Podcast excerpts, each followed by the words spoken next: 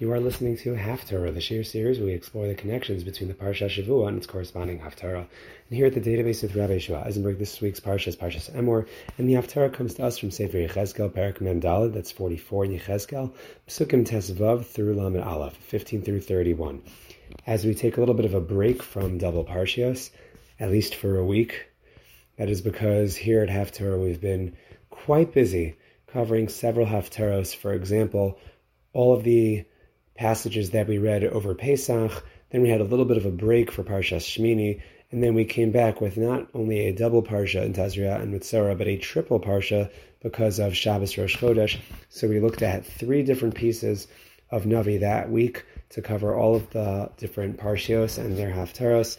And then last week we had Acharei Mos and Kedoshim, another double parsha, but due to the discrepancy between Ashkenazic and Sephardic traditions, we ended up looking at three pieces of Navi last week. And of course, we are going to come back next week with Bahar and Bechukosai, yet another double Parsha.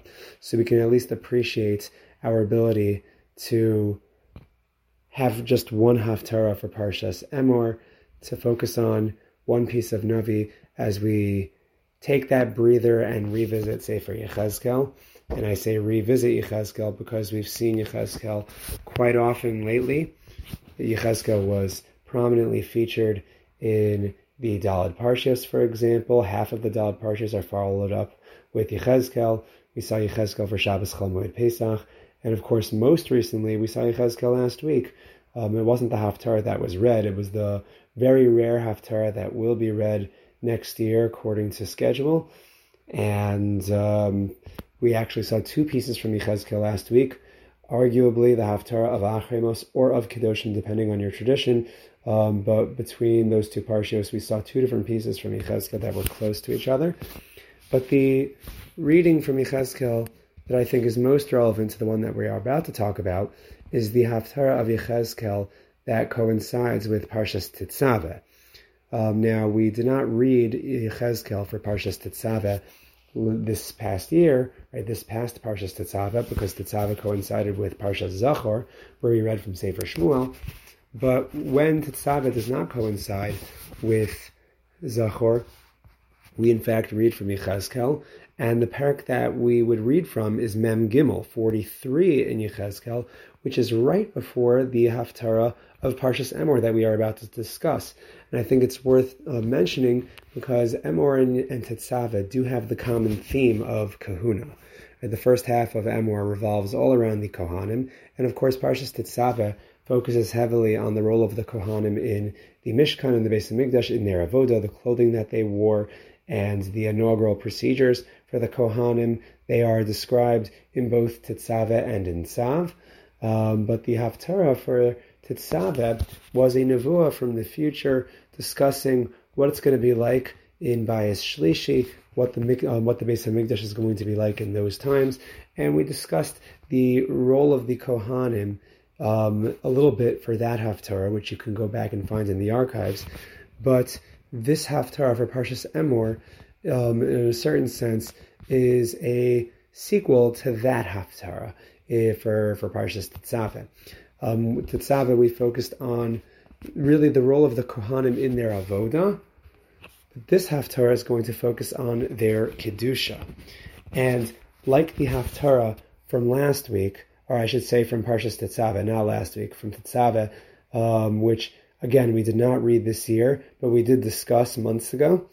So, like that Haftarah, this Haftarah as well is a nevuah from the future, a common theme in Yechezkel. Yechezkel brings um, visions of what's going to be, uh, um, you know, in, in some time in the future. And this Haftarah, I would say, describes the Kohanim of the future. Now, what do I mean? Well, we'll talk about it after I dedicate the shir. Lili Nishmas Imi Rasi Chayracha Bastav Tzvi Haredi Kapars Mishkava. Her neshama should have an aliyah. So let's actually look at the Haftarah. So again, as the first half of Parshas Emor deals with the laws pertaining to Kedushas Kohanim, the holiness of the Kohanim, for example, for whom they may become Tameh, because again, a Kohen can't go into a graveyard just willy-nilly, even to do the, even just to accompany someone to a Levaya, to attend a Levaya, unless it's one of the immediate relatives. And of course, if it's the Kohen Gadol, then even for his relatives he can't go unless there's a meis mitzvah. There's no one tending to the dead. Um, but the, the Torah describes the kedusha of the Kohen as it pertains to becoming tameh. Um, it also talks about the kedusha of the Kohen as it pertains to um, whom a Kohen may marry. So a lot of the beginning of our parsha discusses um, um, kedushas Kohanim. So the Haftarah is taken from this passage in Yechezkel, which as well elaborates on the holiness of the Kohanim, but again, the Kohanim of the future. Now, what does that mean exactly? So the Navi tells us that unlike those of the Bnei Levi who strayed from Hashem during the generations surrounding the Golas, the descendants of Tzadok Kohen were the exemplary Kohanim who stayed true to Hashem's will, and they will be the ones to assume the role as the Kohanim in the era of Bayis Shlishi. We should see it very, very soon. But now, in this light, as Parshas Emor does, the Navi enumerates what we might refer to as the perks of Kohanic heritage, such as the rights of receiving Bikurim, Truma, Chala, and so forth. Now, one interesting feature of, of our Haftarah, which um, it, it, it, troubles the Mefarshim, they take issue with our passage of Navi as it apparently presents some new stringencies of Kedushas Kohanim, which are completely unfounded by the Torah. We don't find anything that resembles um, these these new um, these new stringencies in Sefer Vayikra, for example, and uh, the ArtScroll, um, Stone Chumash, and the Tanakh um, cites three basic approaches to explain the seemingly new and improved laws of Kohanim. Gives two approaches from Rashi, one from the Radak, which we'll elaborate on in just a moment, um, I'll say now that I'm not going to list the different stringencies at this point. Um, but if you look in the Haftarah from Pasuk Yud Zayin and on, you see what um, is referred to as the laws of the Kohanim. And almost in biblical form, now I say when I say biblical, I mean Chumash as opposed to Navi, um, we, we find what looks like a description of laws, which you would find in the Torah. However, these laws you don't find in the Torah. So it's a, a very strange that all of a sudden we have a bunch of new new laws that the Kohanim must adhere to. So Rashi suggests that either these laws that are described here are really a cryptic metaphoric presentation of the original laws, the ones that we do find in the Torah, and they're just presented differently, and they're not meant to be taken as pshat, or that they really are an accurate reiteration of the laws, but they are the laws of the Kohen Gadol, whose restrictions are even greater than that of a typical Kohen. The only difference is that here the Navi presents the laws of the Kohen Gadol in a pluralized form, describing the role of the Kohanim and the holiness and the strictures, the stringencies of the Kohanim, but it's actually referring to the Kohen Gadol. Why would you pluralize Kohen Gadol? Maybe there's going to be a heightened level of kedusha of Kohanim. Maybe there are going to be multiple Kohanim Gadolim. I'm not sure. However, perhaps an approach that, that sort of resembles that is offered by the Radak, who suggests that in fact these laws that we find in Yechezkel are going to be the new and improved rules of the Kohanim. And they're going to be designed for the new era, reflecting an increase in Kedusha in, in Kohanic sanctity. Thus, the Kohanim of the future have a higher standard of Kedusha. In any event, while the Haftarah's theme of Kedushas Kohanim is not a bad one for the first half of Parshas Emor, the rest of Parshas Emor seems to not be reflected in this purely Kohanic Haftarah. If you look at the rest of Parshas Emor, so for example, the Parsha elaborates on the Moadim, the laws of the menorah and the Shulchan, and of course, the infamous um, narrative of the half Egyptian, half Israeli Mekalel, the cursor, who curses Hashem's name in the midst of a fight and argument. It uh, happens to be the only other narrative in Sefer Vayikra. If you count um, Tzav and Shmini, which describes the inauguration of the Kohanim and the Mishkan, so that would be one narrative, Nadav and Avihu. And then we have this other narrative. So the question is not merely about the quote unquote one tracked mind of our Haftarah, which focuses only on the Kohanim, but perhaps we should really be asking this question about the Parsha overall. Right, what is Parshas Emor really about? The seeming split between the beginning of Emor and the rest of Emor should make us wonder what it is that connects the dots together throughout the entire Sidra of Parshas Emor. Right, how did we get from Kedushas Kohanim to the Yamim Tovim, the festivals, and everything else in the Sidra? Is there any underlying theme? How can we see that larger overarching theme in the cryptic passage of Yechezkel about the Kohanim of the future? So, as far as the Parsha itself, this is something that we've discussed at length in Parsha Panorama in our old Parsha series, which you can find in the archives. Um, but we'll, we'll, elaborate slightly on some of the things that we mentioned in that share. Is that while the Torah seems to be focused on the Kohanim exclusively, at least at first, a rule underlying every Kohanic passage is the simultaneous understanding that really an aspect of Kedushas Kohanim is present not just in the Kohanim from the tribe of Levi, but really the entire Bnei Israel, as the Torah refers to the Bnei Israel at the time of Kabbalah Torah as Mamlachas Kohanim Begoy Kodosh, a kingdom of Kohanim, a kingdom of priests, and a holy nation. And obviously, in the most literal sense, the technical laws of Kohanim don't apply to every individual member of the Bnei Israel. However, as a Mamlechas Kohanim, a kingdom of Kohanim, the Bnei Israel have to live an elevated life in a conceptually similar way to that of the Kohanim. So, just for instance, although Hashem specifies regarding the Kohanim in our Parsha this week, in Parshas Emor, that Kedoshim Yehiyu, they shall be holy, we know that just one siddur earlier, last week, Hashem already commanded the entire Bnei Israel, Kedoshim Tihiyu, that you shall be holy. So what emerges is that whatever, what the Kohanim are to the rest of the Bnei Israel, we always have to see ourselves, we have to see the Bnei Israel as to the rest of the world. In other words, what the Kohanim are to the Jewish people, the Bnei Israel have to be to the nations of the world. Now, this overlap between Kedushas Kohanim and Kedushas Israel can be understood in one of the strange laws that is presented in the Haftarah.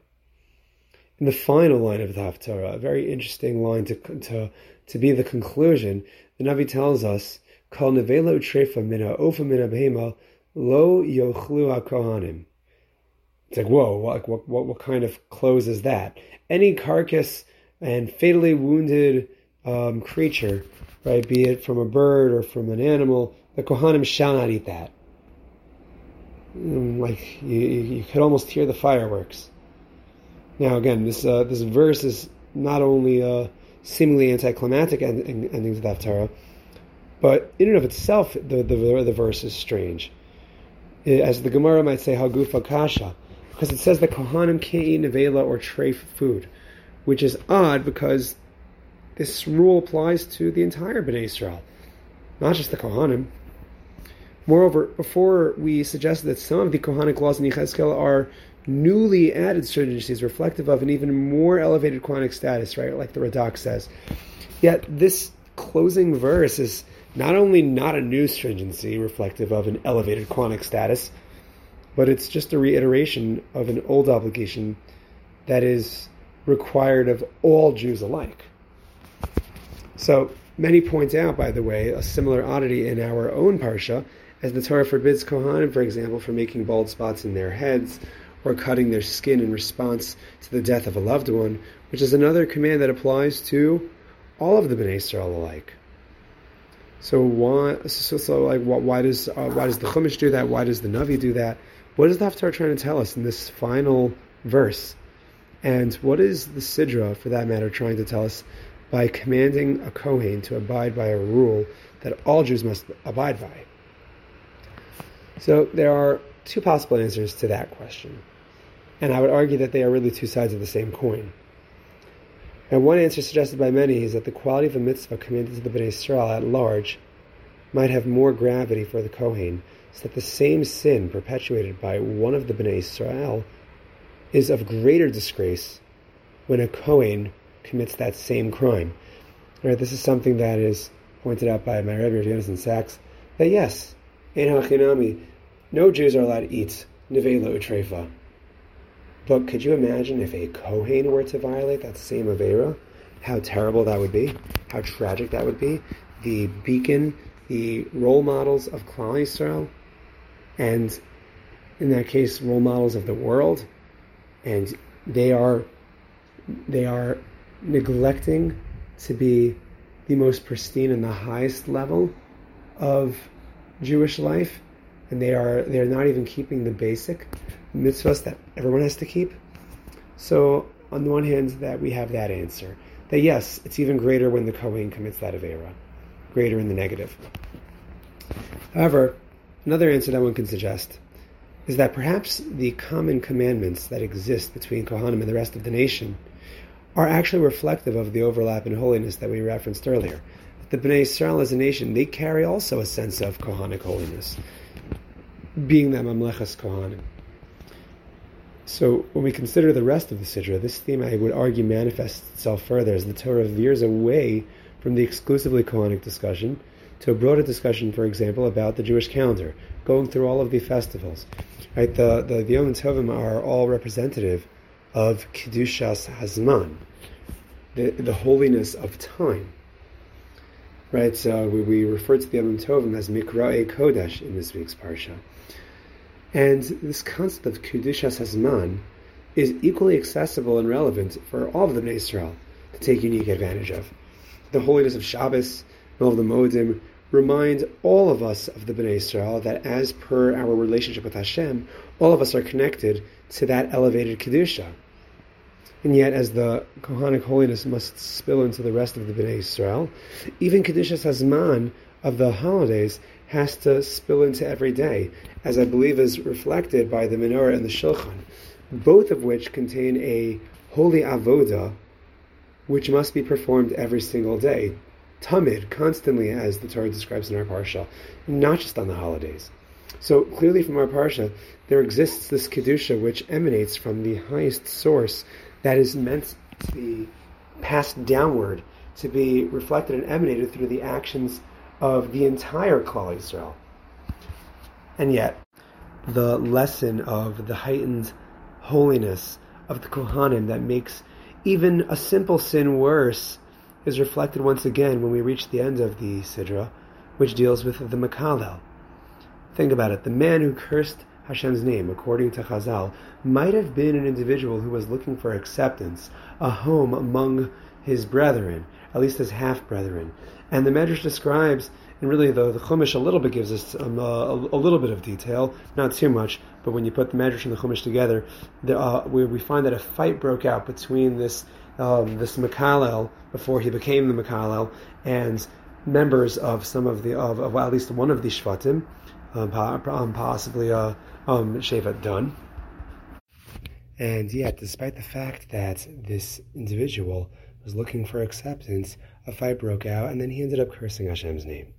the question one has to ask is how things could have escalated from this spiritual half breed of a Jew and an outcast looking for inclusion and to perhaps be a part of Kedushas Yisrael, and how can that ultimately turn around and curse the exact source of that Kedusha?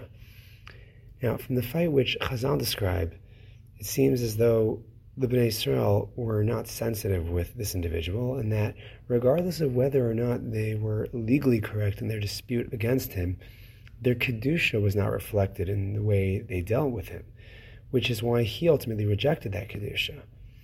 And what a tragedy it was, is the Torah commands the entire Bnei Israel in our Sidra, Velo sechalu as shem kachi, don't be machal my kedusha, v'niktashti b'soch Bnei Israel that I should be sanctified in the midst of Klal not cursed chas v'shalom. Ani Hashem mekadishchem. I am the one. I am the one that is Hashem who, who makes you holy. I'm the one that sanctifies you. Right? Not just the Kohanim, but the entire nation is charged to live up to its holy level of Kedusha. The Kedusha that is only imbued to them by Hashem, a Kedusha that they have no right to disgrace and even cause a disgrace to. To be, for example, mechaler their kedusha by being complicit, perhaps, in the cursing of Hashem's name. Right? It, it's not just the Kohanim, but all of Klal has to uphold that kedusha and not create a chilul Hashem, but a kedusha shem shemayim. When the Bnei Israel engages in the kind of conflict that is dealt with in a way where they are disregarding another individual's feelings and causes that chilul Hashem, that's like a Kohen who eats nevela or treifa. It's a disgrace upon a disgrace because we are Hashem's mamlechas kohanim. So at the end, there is in fact a heightened responsibility, whether of a literal Kohen or even a regular member of mamlechas kohanim. And if we consider the unique sanctity of the kohanim of the future, we all truly have what to aspire to as Hashem's Memlechas Kohanim, because the Haftarah and the Sidra together teach us that Kedusha is not limited to one's biological makeup. It's apparently not even limited to one's requirements according to the letter of Torah law. It might not even be limited to the right time and place. While there are certainly objective levels of Kedusha which are all based on the above, such as time, such as family, there is a Kedusha that varies and grows within each individual based on the choices and spiritual growth of that individual, based on just being a member of Klal Yisrael. And there can be an increase in spiritual responsibility, for example, off the books, which is perhaps reflective of an increase in Kedusha. And like that of the Kohanim of the future, perhaps there are uncharted levels of Kedusha that can yet be attained by anybody. And it's a beautiful, it's a beautiful thing, certainly, if our souls are so inclined and blessed to yearn towards that level. However, the ever unchanging goal for us as Hashem's Mamlechas Kohanim has to be to at least maintain, uh, or I should say, to attain and live up to the requisite level of Kedusha and assure only a growing Kiddushim Shemaim in this world. So we shall be Zocha to live up to our inherent Kedusha and even excel in our levels of Kedusha to transcend and reach higher levels. And we should continually bring about a Kiddushim shemayim until the ultimate Kiddush Hashem takes place in the form of the Geula and the Nevuos that our Navi describes the coming of Mashiach, Meher B'Yameinu. Until next time, if you enjoy sharing like this and others in the podcast and you want to partner up with us with a sponsorship, or if you have questions, comments, concerns, recommendations, or you want to join the Database Podcast WhatsApp group where you'll find links to every uploaded shir and links to shirim that I repost due to their relevance, then all you have to do is reach out to me at thedatabase at gmail.com. That's the data then base, B-E-I-S at gmail.com. Have an absolutely wonderful Shabbos.